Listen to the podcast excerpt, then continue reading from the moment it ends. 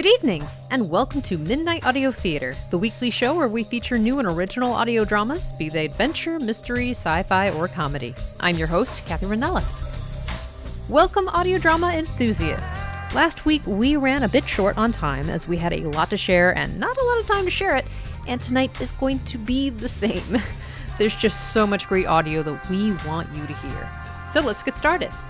A reminder tonight's show is rated PG 13 for horror elements and suggestive content. First up, Folxlore is back, and this time with a spooky story above ground in a place that just doesn't seem to vibe with the rest of the world. Folxlore started off as a three episode pilot series that combined Glaswegian performance poetry with audio drama to great acclaim in 2020. And now Folxlore is back with a full series of queer horror for 2021. Here's another sample of it in this story entitled Intruder. Enjoy. Welcome to Folxlore. Folxlore is a queer horror podcast, written by queers for queers. This means it features themes of queerphobia, but doesn't exploit queerphobic horror tropes. There are no overarching content warnings for this episode. We include detailed content warnings with timestamps in our show notes. Please take care of yourself. Are you ready for your bedtime story? Post the subreddit r slash paranormal encounters 12.6k upvotes. What's your go to story? I mean, what's the first thing that comes into your head when someone asks you about the craziest thing that's ever happened to you? Or the weirdest thing you've ever seen? My answer to those questions isn't really a story, so I hope that's not cheating. It's actually a place, and I have to go there at least three times a week. I don't think it's a niche experience to say that some places just don't feel right. It's a primal thing. Animal instinct left over from when our position on the food chain wasn't secured by science and stability. You know when something is wrong. It's that feeling of heaviness, oppressive and sound dulled vacuum that tells you you're about to get in trouble for breaking a rule you can't help breaking. You are in trouble. You've been found out.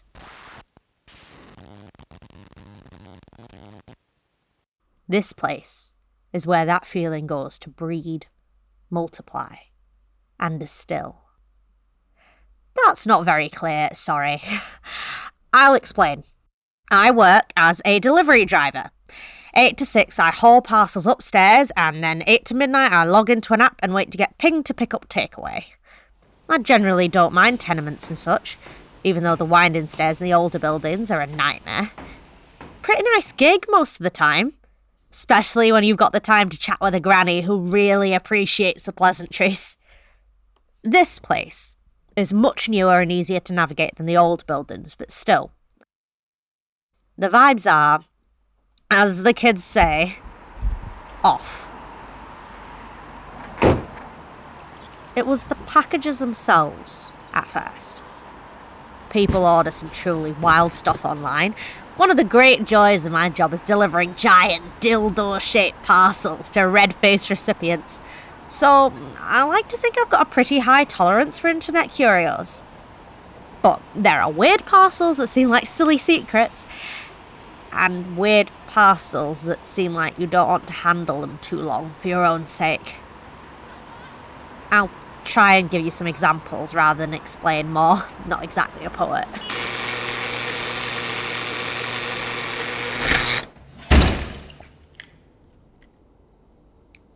One apartment got a tech delivery.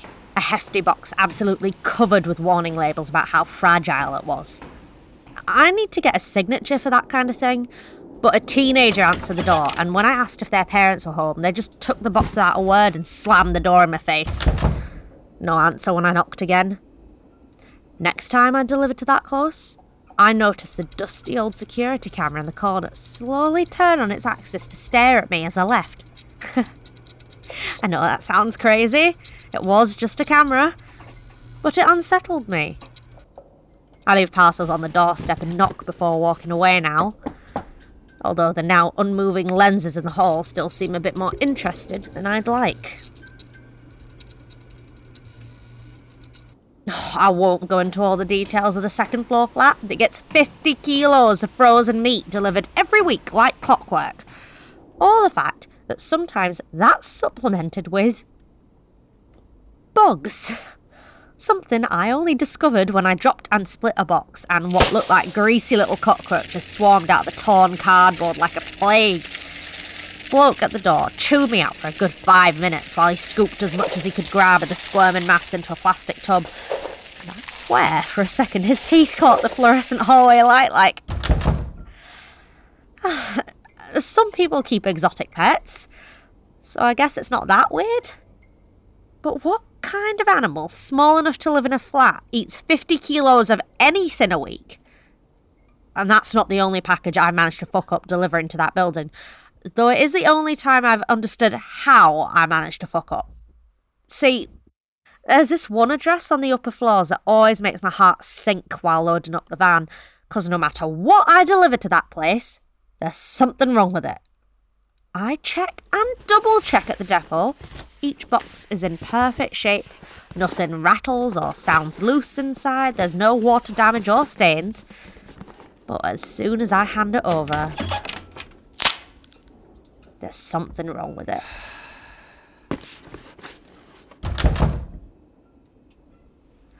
Once, I thought the lift was actually working because it opened right in front of me. A shifty looking guy stood silhouetted against the bright interior light, and I shuffled over so he could pass me by into the wider hall. But when I went for the lift, the door slid closed and the external buttons did nothing no matter how much I hammered them. I just watched it function fine, but nothing. Honestly, I'm starting to get the impression the place just doesn't like me. Anyway, as you walk up the stairs, things start to get brighter, little by little. The bulbs work on some floors at night, although it seems like they're too weak to make much of an impact outside of their weedy immediate glow. No, what you're climbing towards is a skylight. Nearly the whole hallway ceiling at the top of the building is taken up by this massive expanse of glass safety wire and what looks like a load of rubbish and weeds resting on top of it. Dunno how so much light gets through all the debris, or how that light stays tombstone grey no matter what the weather is. Sort of reminds me of the Botanic Gardens, because once I noticed it, I started thinking about how the metalwork connecting it to the building looked old. A lot older than it had any right to be, considering the rest of the place. Get a bit dizzy if I try and look at it too long, though I've never had issues with vertigo. But it's not a bad dizziness. It's more like the rush of taking the first deep breath after a panic attack. The, the relief of getting off a roller coaster and finding the ground beneath you blessedly, mercifully still. No matter how much the guys at the depot tease me, I'm just as strong as any of them are and put in just as much effort. But somehow, I'm always freezing cold when I reach that floor, no matter how many parcels I've hauled. The warmth of the skylight's grey glow is always welcome. Always grabs me for a minute or two and draws me close. Like it's only the bottom of the building that doesn't like me. I'm welcome. For a moment.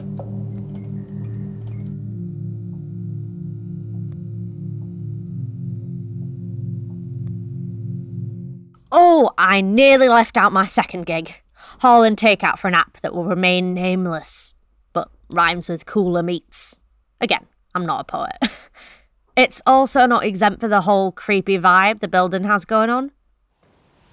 That bloke, the one I was talking about earlier the broken packages, orders food all the time. I don't know if he can't cook or just doesn't have an oven or something, but I deliver to him pretty often. And every single time, it's the same thing. The food is absolutely fine when I pick it up from the restaurant. And then as soon as I open the insulated bag to hand it to him, it's ice cold. Or congealed. Or smells rotten, that distinctly awful, sweet, fleshy sulphur smell that turns your stomach, and definitely wasn't there when I picked it up. But he does the same thing every time. Sighs, takes it anyway, goes inside like he's accepted that his life is fucking horrible or something. I have no idea why, or what is causing all that bad luck. I hope he doesn't eat the spoiled food. He did stop ordering from the local noodle spot after the worms, at least.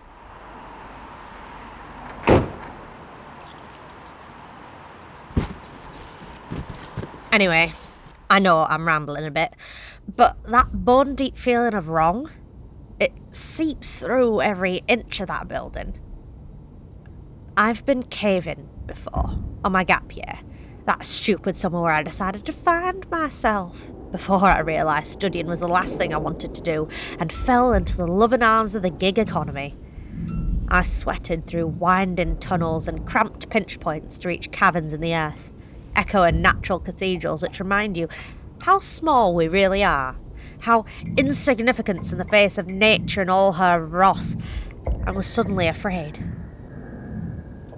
That's how this building feels. I don't know how they live there, the residents. I only see them in passing, and like I said, they're mostly friendly enough. But it doesn't seem like a single one isn't aware that things in that place aren't normal. The gay couple who take my deliveries politely and make small talk while they replenish the salt line in front of their door before I leave the guy in the camera close, who's ordered takeaway on five separate Friday nights and told me conspiratorially he is on a first date, when I can see it's the same woman drinking wine on the sofa behind him. Oh, the old woman on the top floor I squeeze past once a week, humming tunelessly to herself as she repaints the metal frame of the skylight with a long, spindly brush, and her neck bent at a sharp, painful angle. They're present, every one of them, but it's like they're not there. I feel that creeping up on me sometimes when I'm getting up again to go to the depot, again to drive the same route, again to heat up microwave pasta, again to swipe through Tinder, again to finish the bottle of wine, again. Look, it's not bad, it's just static. That whole building is a sinkhole of inertia. I can't tell if the people who live there want to. I just do.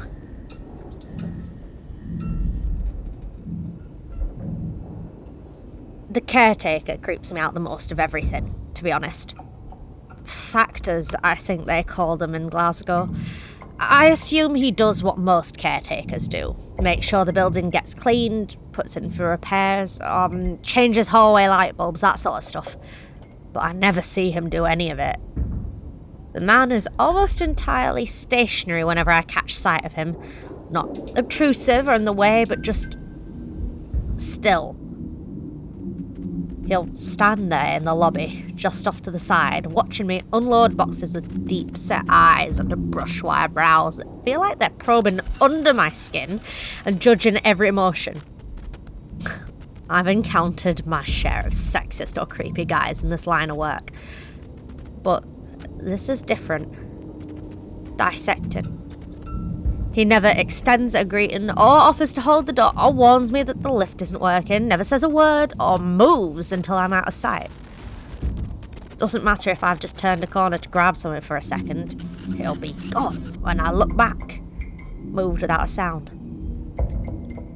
I thought he was a ghost for a while even though I don't believe in that sort of thing. But it was more entertaining to speculate about haunting than mentally deal with the fact that a normal old man would watch me shamelessly, like he wanted to open me up and chew on my organs.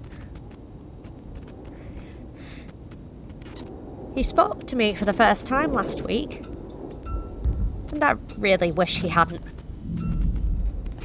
Over the past few months, I've noticed things getting heavier in the hallways smelled smoke more often, had to wrangle my way through flies that buzzed at a strange frequency that set my teeth on edge, been followed by the security cameras more blatantly. Like, they don't care anymore if I notice.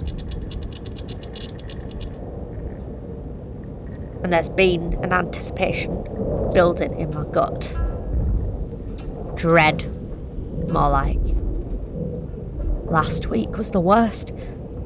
Just Getting through that front door was a nightmare.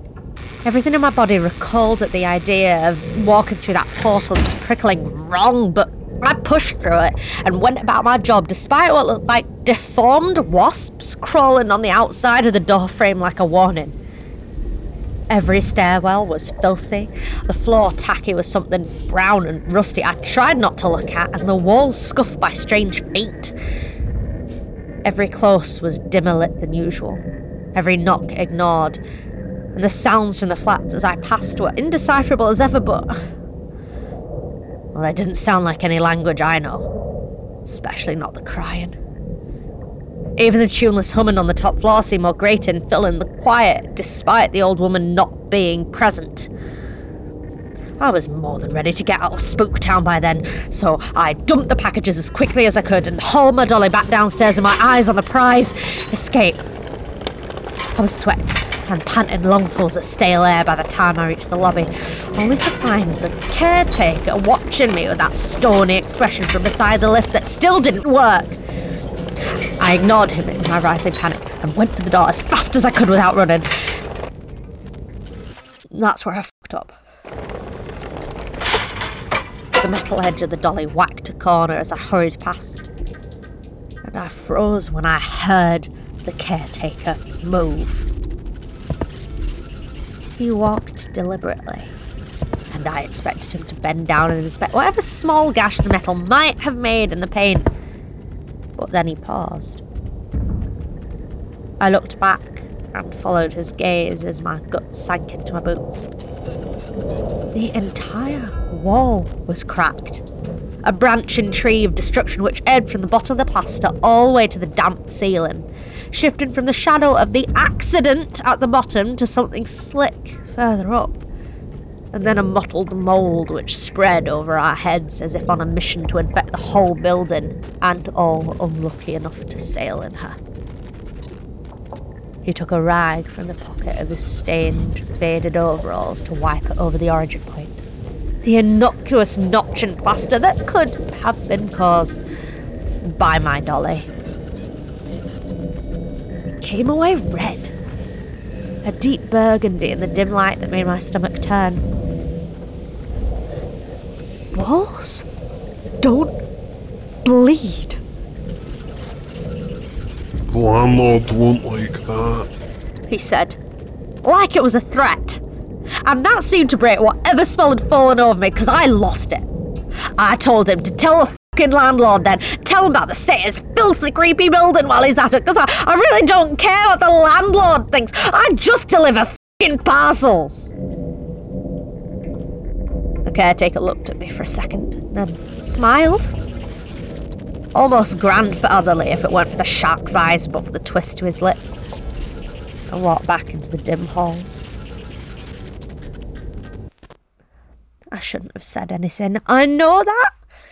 But it was like a pressure saw bursting and everything spilling out before I could shove it back in. I had a few days booked off for unrelated reasons after that. So I haven't been back to the building since.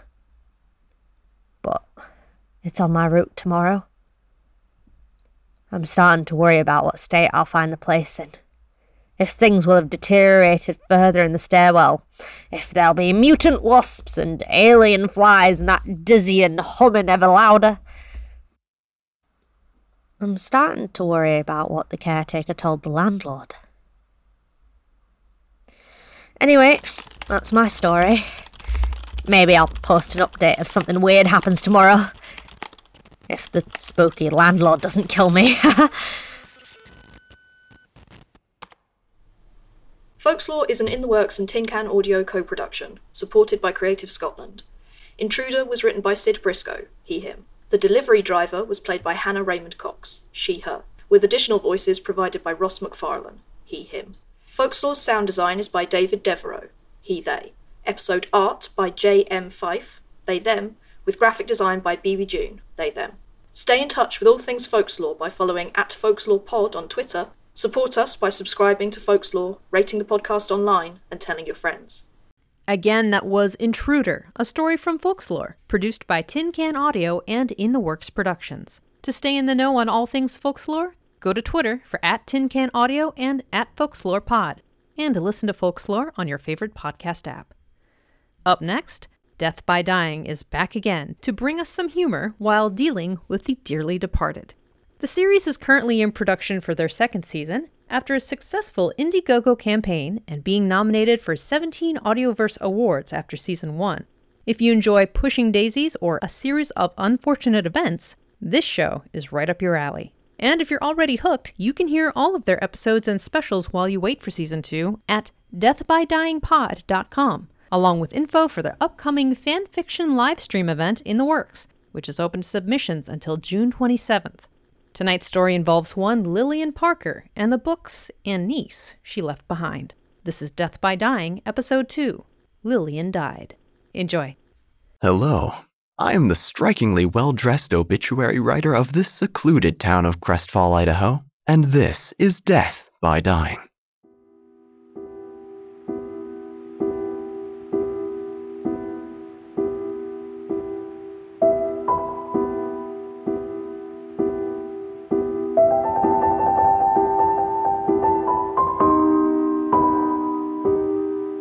I will admit, I wasn't going to write about the death of Lillian Parker. I was far more taken by the death of Robert Jameson. He had died of dysentery, which is essentially the equivalent of being diarrhea to death. I found this mildly amusing. It made a great premise for a story. I mean, an obituary. But that night, I was greeted with something far more intriguing than lethal bowels. It was the night I met Charlotte. Death is exhausting, to be sure. Being an obituary writer is no picnic on a sunny Sunday afternoon at the beach with your beautiful wife and three kids. It's not a picnic so much as a potluck with a bunch of strangers whose grandmother just died. And so, after a long day of funeral attending, I had retired to my apartment to get some shut eye. Returning to my apartment is like returning to a coffin small, but comfortable, snug, free from the expectations of life. Velvet lined. It is a two room apartment. Pickled frogs and antlers, stuffed squirrels and snow globes litter every surface. I am a collector, not of anything in particular, just anything to stave off the aching void like loneliness of my existence. I poured myself a glass of brandy and stared out the window at the abandoned toy factory across the street. I loosened my Versace tie and changed into my Egyptian silk pajamas. It felt good. I was home. Home is never perfect, but it remains home nonetheless. It was at this moment that there was a knock at the door.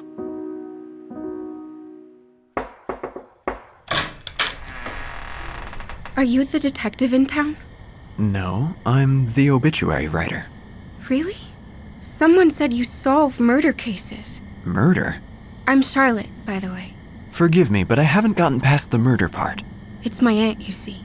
What happened? Oh, she's fine. No, she's dead. Sorry, I don't know why I said that.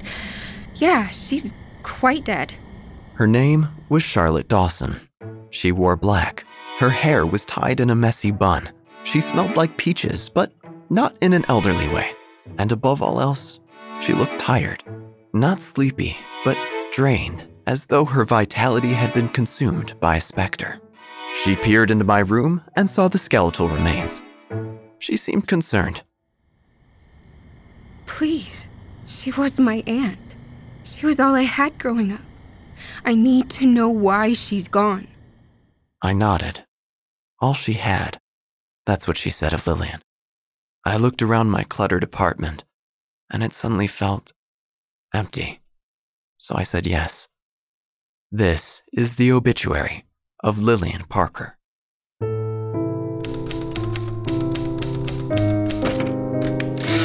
Lillian Parker, 59, was the local bookshop owner off Edgewood and Derby Street. Borrowed Books was the name of the shop, which started as a collection of books Lillian borrowed from friends and promised she would return in a timely manner. Instead, she started a bookstore. No one seemed to complain, however. Lillian was one of the sweetest and most unassuming people in town. It was a closed casket funeral due to the condition of the body when Lillian was found. Her shop was ransacked, books flung from shelves, bookcases knocked over. Her cats were already eating her by the time she was discovered. Never trust a cat. Earl Jameson, the alcoholic academic, found himself at the wrong funeral. He was meant to be at his Uncle Robert's funeral down the hall, but turned left instead of right, and he was no longer at the right memorial. Earl, particularly inebriated and particularly intellectual, was muttering to himself. Let me tell you about the degradation of morals at the hands of funeral homes operating and profiting from a capitalist system centered around the dead. The eulogies had just begun when Earl stepped into the room, and people assumed he was exactly where he was supposed to be. At the sight of Earl, Leroy Jones, whose gift for inappropriate timing was on an Olympic level, spoke up. Hey there, Earl. Why don't you give a eulogy? And suddenly, there he was, 50 eyes staring up at him with unassuming anticipation. Against his better judgment, Earl slumped up to the podium, musing over the fact that at this very moment, he was probably supposed to be giving a eulogy for his uncle. As is custom of awkward moments, sniffles and coughs and throat clearing filled the room. Crickets aren't in season yet, but if they were, they most certainly would have been chirping. After much contemplation, Earl spoke up. At a time like this, I believe silence is appropriate. And people loved it. They congratulated him for it all week. What is poignant exists in the space between what is spoken and what is not spoken. Those who speak in a moment of poignancy often have missed the moment entirely. Speaking of, Pastor Jeff had some very poignant words of his own.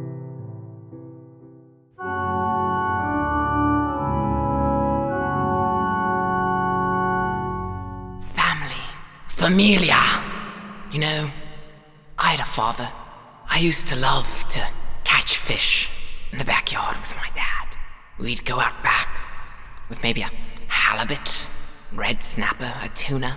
We'd toss them back and forth, back and forth, catching fish. Hmm, I loved my father, and I loved to catch fish. One day, my father, he left to pursue his dreams of working on an oil rig. That was a sad day. But I have another father, a father who is not in the Louisiana bayou. I have a father in heaven, a father who is always there to catch a fish with me. If you're ever feeling sad, if you feel alone, if you need someone, he's right there, and he's holding a red snapper. Let us pray. Now that Lillian Parker was dead, everyone was scouring her vandalized bookshop, looking in a feverish fashion for the books she had never returned to them. They seemed oddly calm about it, however, as though they didn't mind her so called borrowing of their books. Charlotte had the suspicion Lillian had been murdered, and I was tempted to believe her. Perhaps it was my instincts and my deep desire for intrigue. But murder is the spice of life. I knew where I had to go. I knew just who I had to see.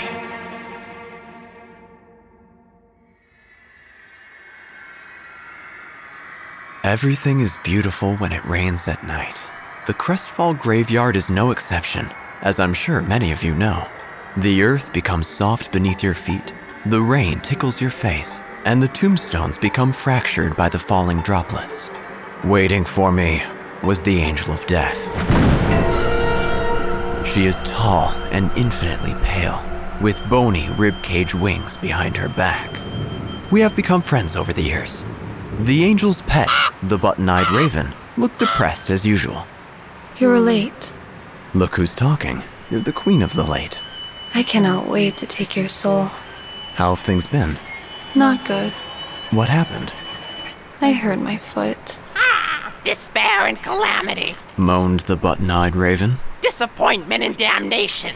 I peered around the graveyard, taking it all in.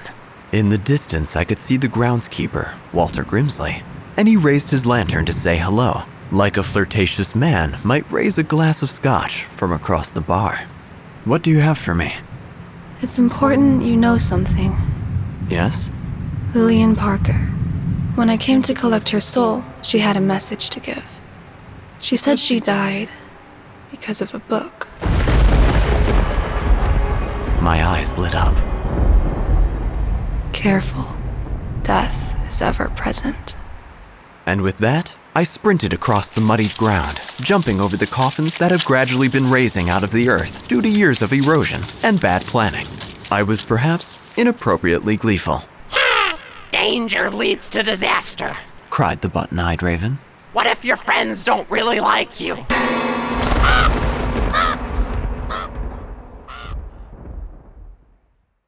It was relatively easy to break into borrowed books. Who's to notice some shattered glass when the place is already a mess?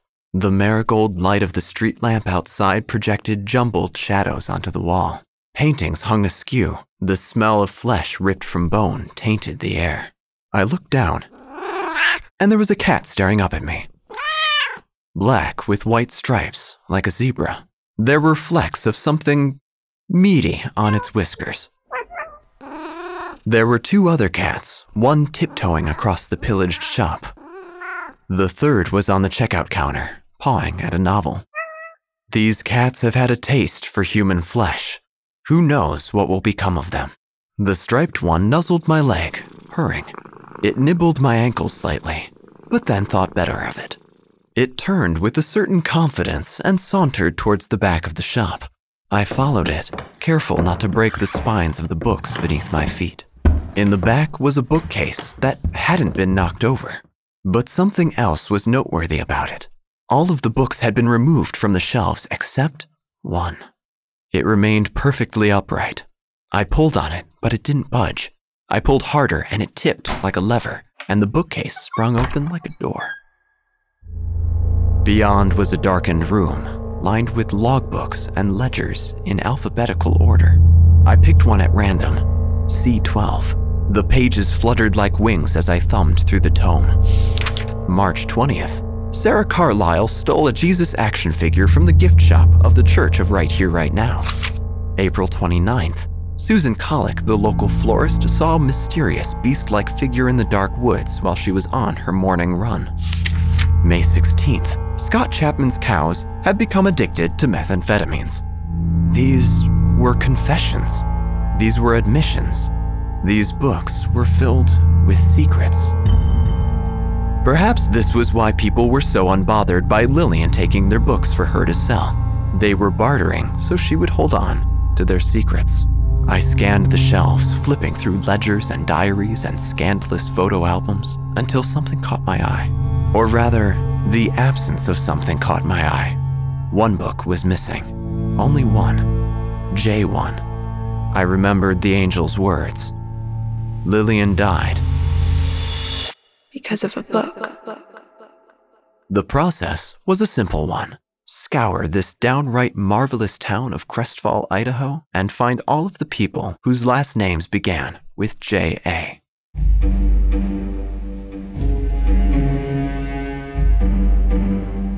The first, Lisa Jane, answered the door with a wild look in her eyes. Come quickly, she said. The room was lit with candles, cinnamon scented candles. I found this offensive, but said nothing. This was the wrong season for cinnamon scented things.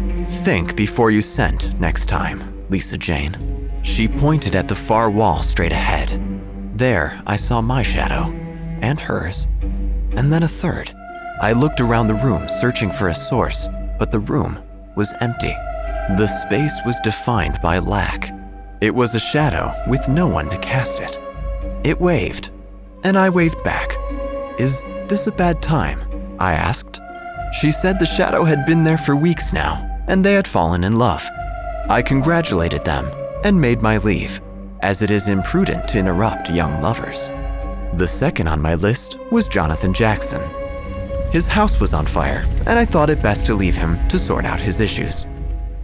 The third was Mia Jasper. Mia Jasper lives above Lou's Sushi and Chinese Cuisine, where she pays the landlord in strange luminescent fish she finds in the lagoon outside the Crestfall laboratories. Lou's is delicious for a reason. Mia Jasper left her apartment at exactly 12:37 a.m. Her dyed blue hair glistened in the neon glow of the restaurant's sign. She wore a black leather jacket with cuts and holes that suggested she has been in more than one gang-related knife fight.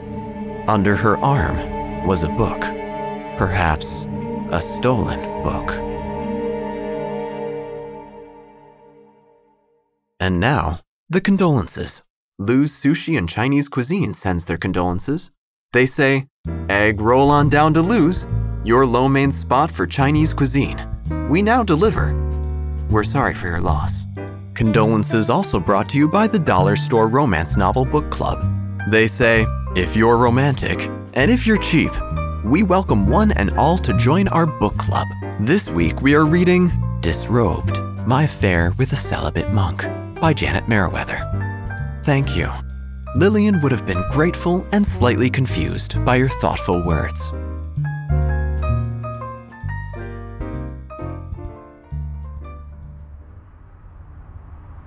Down winding streets and narrow alleyways, I followed Mia Jasper's meandering path. I slunked in the shadows, stealthy as a jackal in a midnight fog. She stopped abruptly at the door of Siren's Diner. Why are you following me? I combat roll behind a recycling bin. Oh. Crestfall is a very environmentally conscious place. I can see you. I poked my head up. What do you want? Mia Jasper, you are officially a suspect in the murder of Lillian Parker. Murder? Why? Your name, your book, things are adding up. Two things are adding up to murder. This is a textbook on criminal law, dude. A textbook? Yeah, I'm studying for the bar exam. Oh, congratulations. I'm clean, alright? This doesn't seem healthy. You should get a life. I'm a little busy with death right now. She rolled her eyes so far it seemed as though she could see the back of her own head. And with that, she stepped into Siren's Diner. Through the closing door, I caught a glimpse inside. At the counter was Earl Jameson. Jameson, spelled J A. The lights were dingy, the air smelled of bad coffee, and somewhere a moth was fluttering over a pot of black sludge.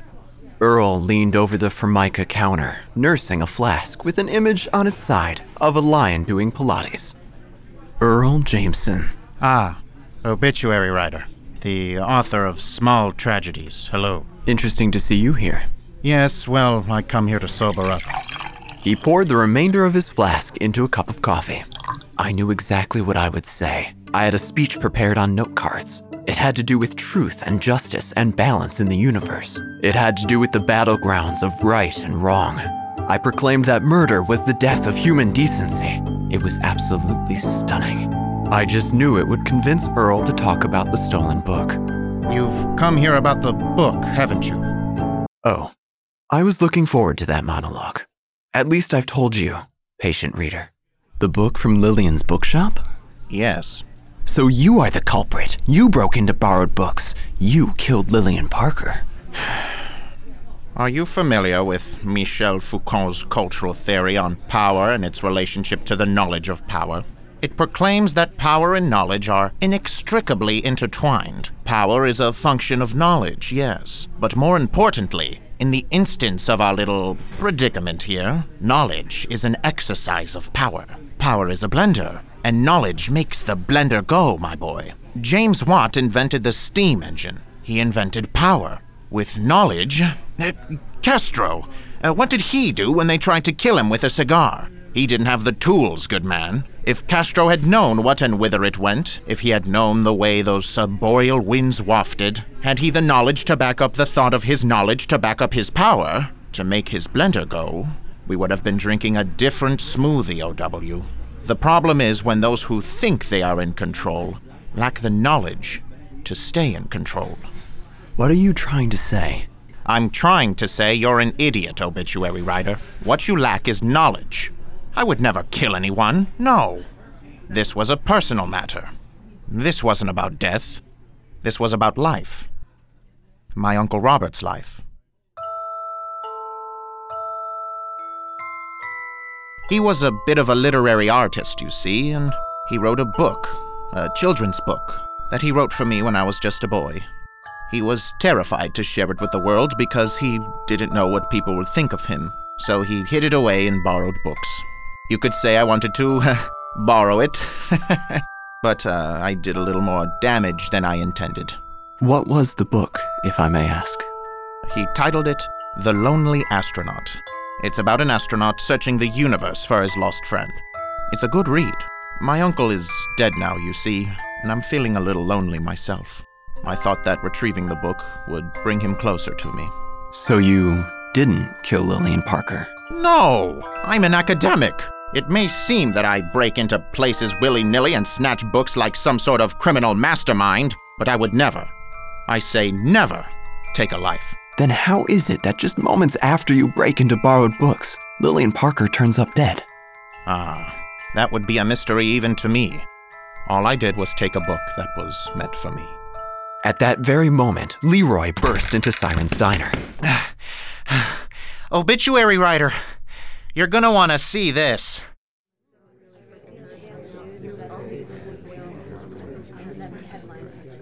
Borrowed Books was packed with people despite it being the wee hours of the morning.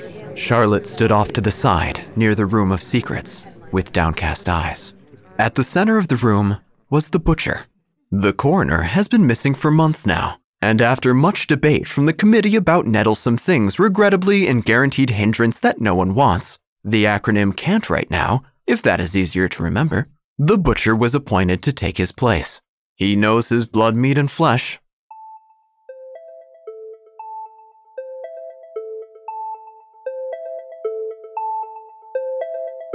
He scanned the room with keen eyes. He tested the wind patterns with an unwavering finger. He dropped down on all fours and sniffed the books. He licked the splattered blood on the counter. Huh. Oh, negative, as I suspected. He muttered to himself. The white striped cat hissed at him, and he hissed back. Well, uh, to you too. He launched himself back onto his feet and whipped around to speak to the crowd. He was still wearing his butcher's apron, covered in pig's blood. Beside him was his pet goat, Chester, who hasn't left his side since Wyatt Hudson died. They do everything together. They stroll through the mud fields, they go shopping, they share a bottle of pink Moscato before bed. The butcher cleared his throat. this is no longer a crime scene. a sigh of relief washed over the crowd, as though choreographed. I must have missed the memo. It was impressively synchronized. Lillian Parker was murdered. A collective gasp from the crowd. Surely this was rehearsed. By this book. He held up a copy of Disrobed, My Affair with a Celibate Monk. She had a severe blood disease, you see. Fatal, to say the least. Upon discovering her ransacked shop, she scrambled to find her favorite book to make sure it was still there. Whether it was this embarrassment to literature or not, I cannot be sure.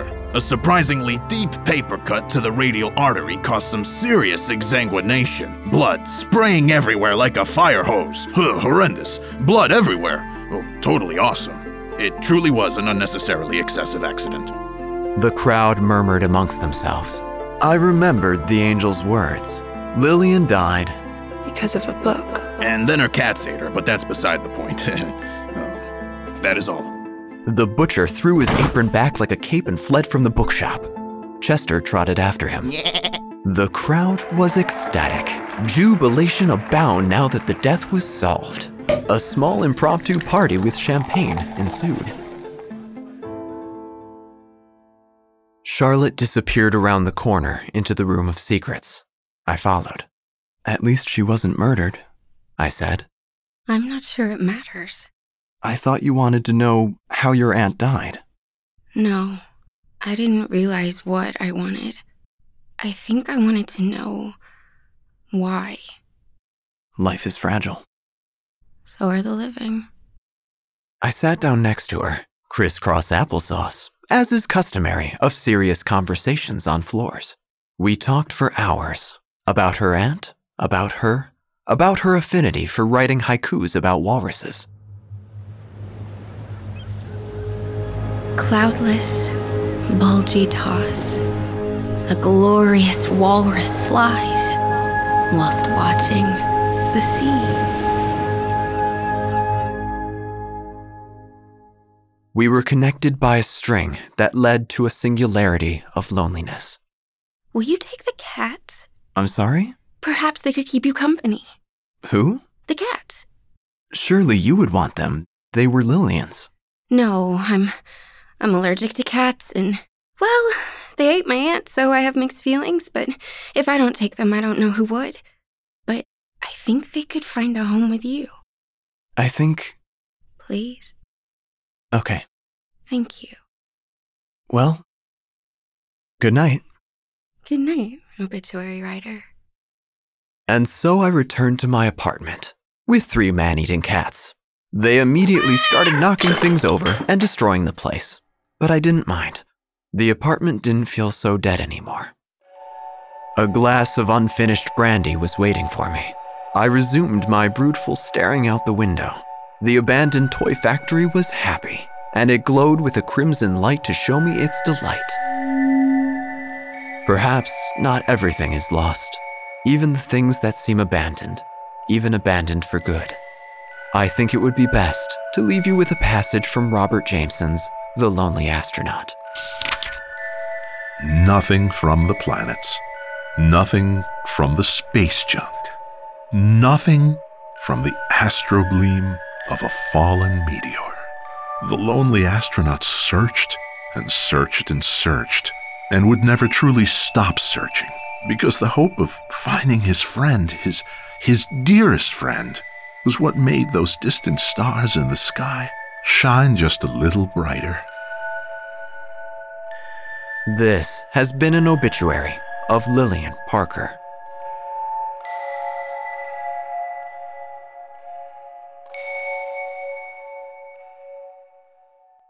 This has been Death by Dying, written and directed by Evan Gulak, produced by Nico Gerentis, featuring the voices of Evan Gulak as the obituary writer and the button-eyed raven, Angela Morris as Charlotte, Hannah Smith as the Angel of Death, Joshua Jordan as Pastor Jeff, Iridian Fierro as Mia Jasper, and Nico Gerentis as Earl Jameson, Leroy Jones, The Butcher, and Chester the Goat.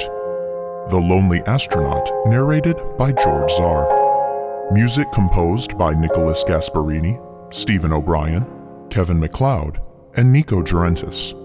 Sound effects courtesy of freesound.org. Creative producer and script editor Joshua Jordan. Recording engineer and casting director Nico Gerentis.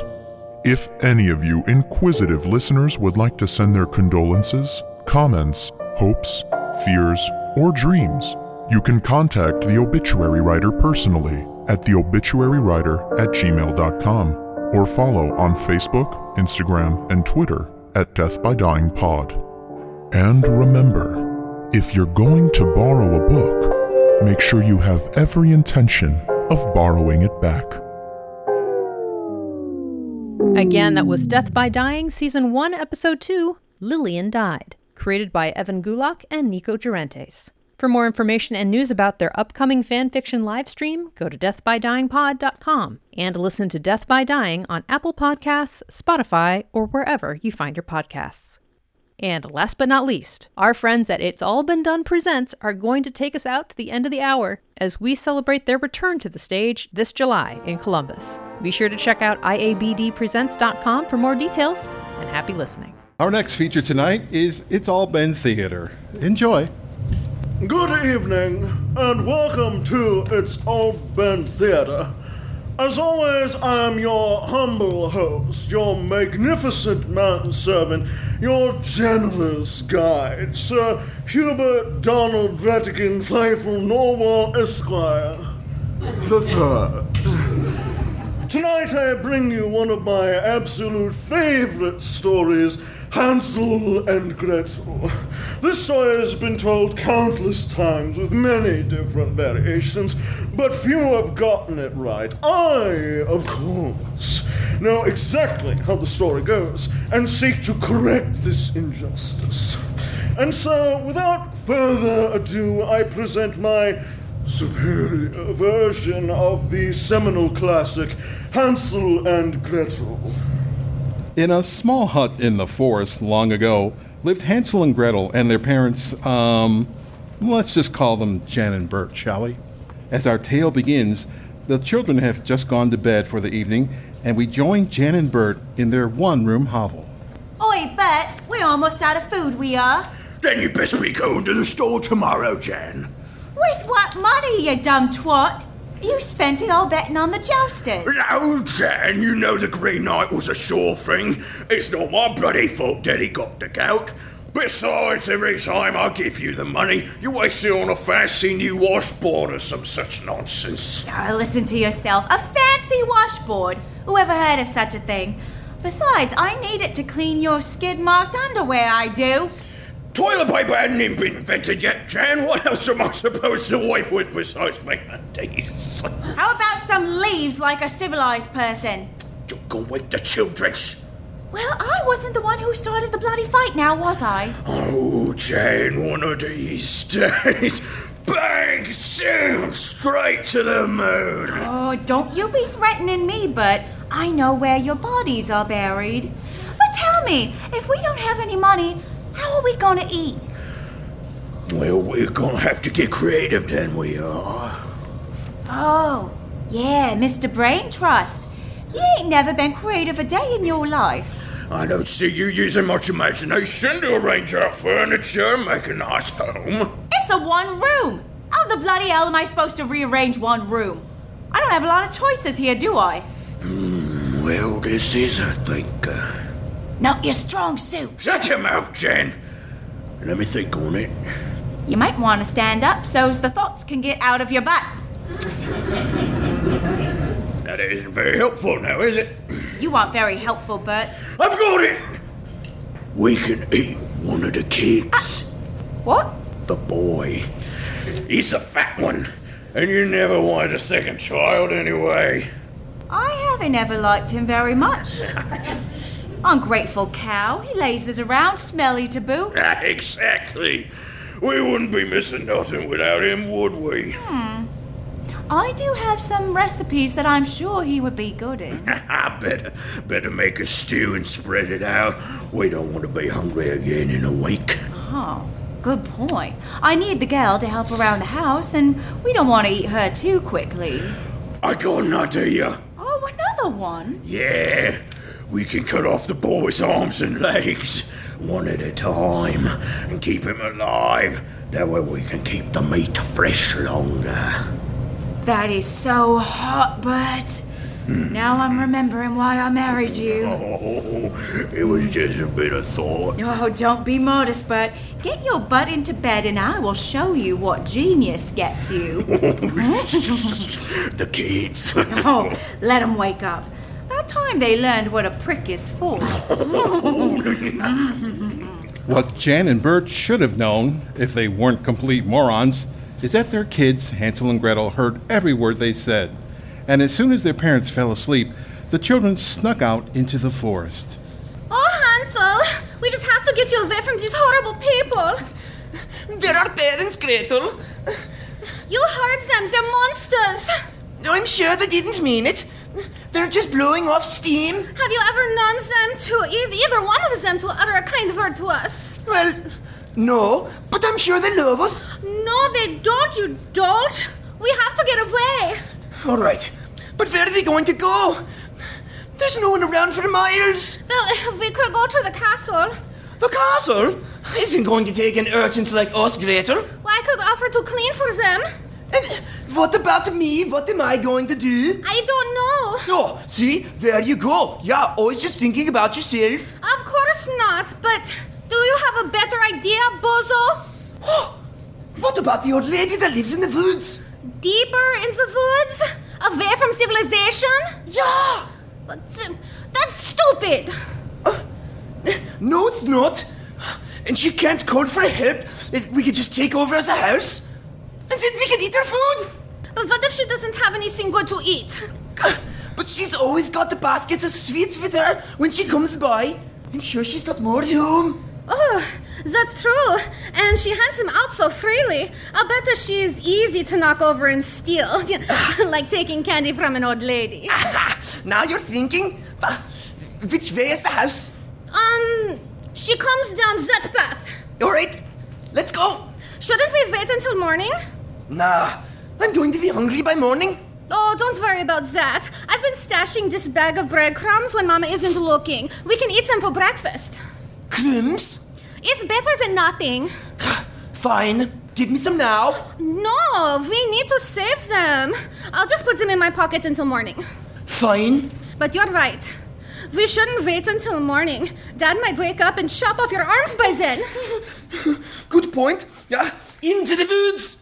Hansel and Gretel walked all night, and by morning they were very tired. I can't take another step. Me either. We have to. We have to have come far enough. We could probably take a little nap. All right, but first, breakfast. Hand over the breadcrumbs. Oh, boys, there's a. Uh oh. What? Oh? It looks like there's a hole in my pockets. They fell out. Fell out? Oh, calm down. It was just crumbs. They were our only food. Go back and pick them up. I'm sure all the animals got to them by now. Then cut off your finger. I'm hungry. You're just as bad as mom and dad. I'm not the one that lost the crumbs. It's only fair. I am not. Oh, wait, wait. What's that? I'm not falling for that trick. No, seriously, it looks like a home, but it's. it's odd. Oh my god! Oh, get the house girl little candy! And gingerbread! And icing! And gumdrops! Oh, what the living hell is that? It's just. it must be the old woman's house! Let's go! The children run up to the house, and indeed, it's all made of kinds of edible sweets. Greedily and without thought, they tear right in, ripping pieces off and shoving them into their mouths, spittle and bits of sugar flying everywhere. Stop! Stop! Stop! That's my house you're eating! Not anymore. It's my breakfast. The house is delicious! Seriously, stop! You can't eat my house! If you don't want us to eat your house, why did you make it out of candy? If you eat my house, I'll have nowhere to live! That sounds like a personal problem. Yeah. Wait, I recognize you! You're the children that live in the house I pass on my way to the castle! Yes, that's us. But you have parents and a home! Why do you attack mine? Oh, are the parents wanted to eat us? What? It's true. They were going to cut off Hansel's arms and legs and fry them up. what imaginations! We heard them ourselves. I am sure you didn't hear what you think you heard. Don't worry, I'll take you home and I'll. I'm sure we can straighten things out. We're not going anywhere. No way, not to. Not with all this good eating in front of us. But again, this is my house. You cannot eat my house. What's up? Children, I think I've been more than patient, but really, this cannot stand. Stop it at once and come inside, and I'll fry you some nice eggs. We don't want eggs. We want candy. Candy, candy, candy. Children, What are you going to do about it? well, this kingdom is very loose stand your ground law, so if you force me to go back inside, I will get my shotgun. You wouldn't dare. I don't want to, but really, you ungrateful beasts are forcing my hand. Hansel, Hmm? I think we should listen to the old lady. Oh, Gretel, don't be such a spoiled sport. Come on, we'll just go inside for a minute. I don't want to. Hansel? Listen to your sister, dear. R- right this way. No sooner did the old woman escort the children into her kitchen, Gretel took a running dive and shoved her into the wide oven. What? No, stop! Shut up, you old witch! Hansel, turn on the oven! What? I'm, I'm not a witch. I'm just a humble candy maker, and I've been nothing but nice to you two. Oh, so this was your plan? Of course. Oh, smart. I know. Oh, one broiled witch coming right up. No, stop, stop! I'll, I'll let you in my house. Too late. What? Let me out! Let me out right now! Ah, it burns! Oh, it burns! I found it! Oh, she smells bad. yeah, almost enough to make me lose my appetite. Almost. Lock the oven door and let's get back to our breakfast. So that is the story of Hansel and Gretel, how it really happened. The moral, as you may have guessed, is that all people are cruel and heartless and only in it for themselves. Especially children. Until next time, I have been Sir Hubert Donald Ratigan Pfeiffer Norwell Esquire the Third. And this is It's All Been Theatre. Good night, sleep tight, and don't eat sugar before bedtime. It's all been done radio number 164. It's all been the theater number 2, Hansel and Gretel. Starred Dan Kondo as Hubert and Bert and the Witch. Kristen Green as Jan, Seamus Talty as Hansel, and Samantha Stark as Gretel. The music was composed and performed by Kristen Green. As always, our narrator is Chris Allen. Our Foley artist was Seamus Talty. This episode was written by Jerome Wetzel and directed by Chase McCants. Please check out our website. It's allbeendoneradio.com and have a great week. This is 90.5 FM WCBE Columbus and 106.3 FM in Newark.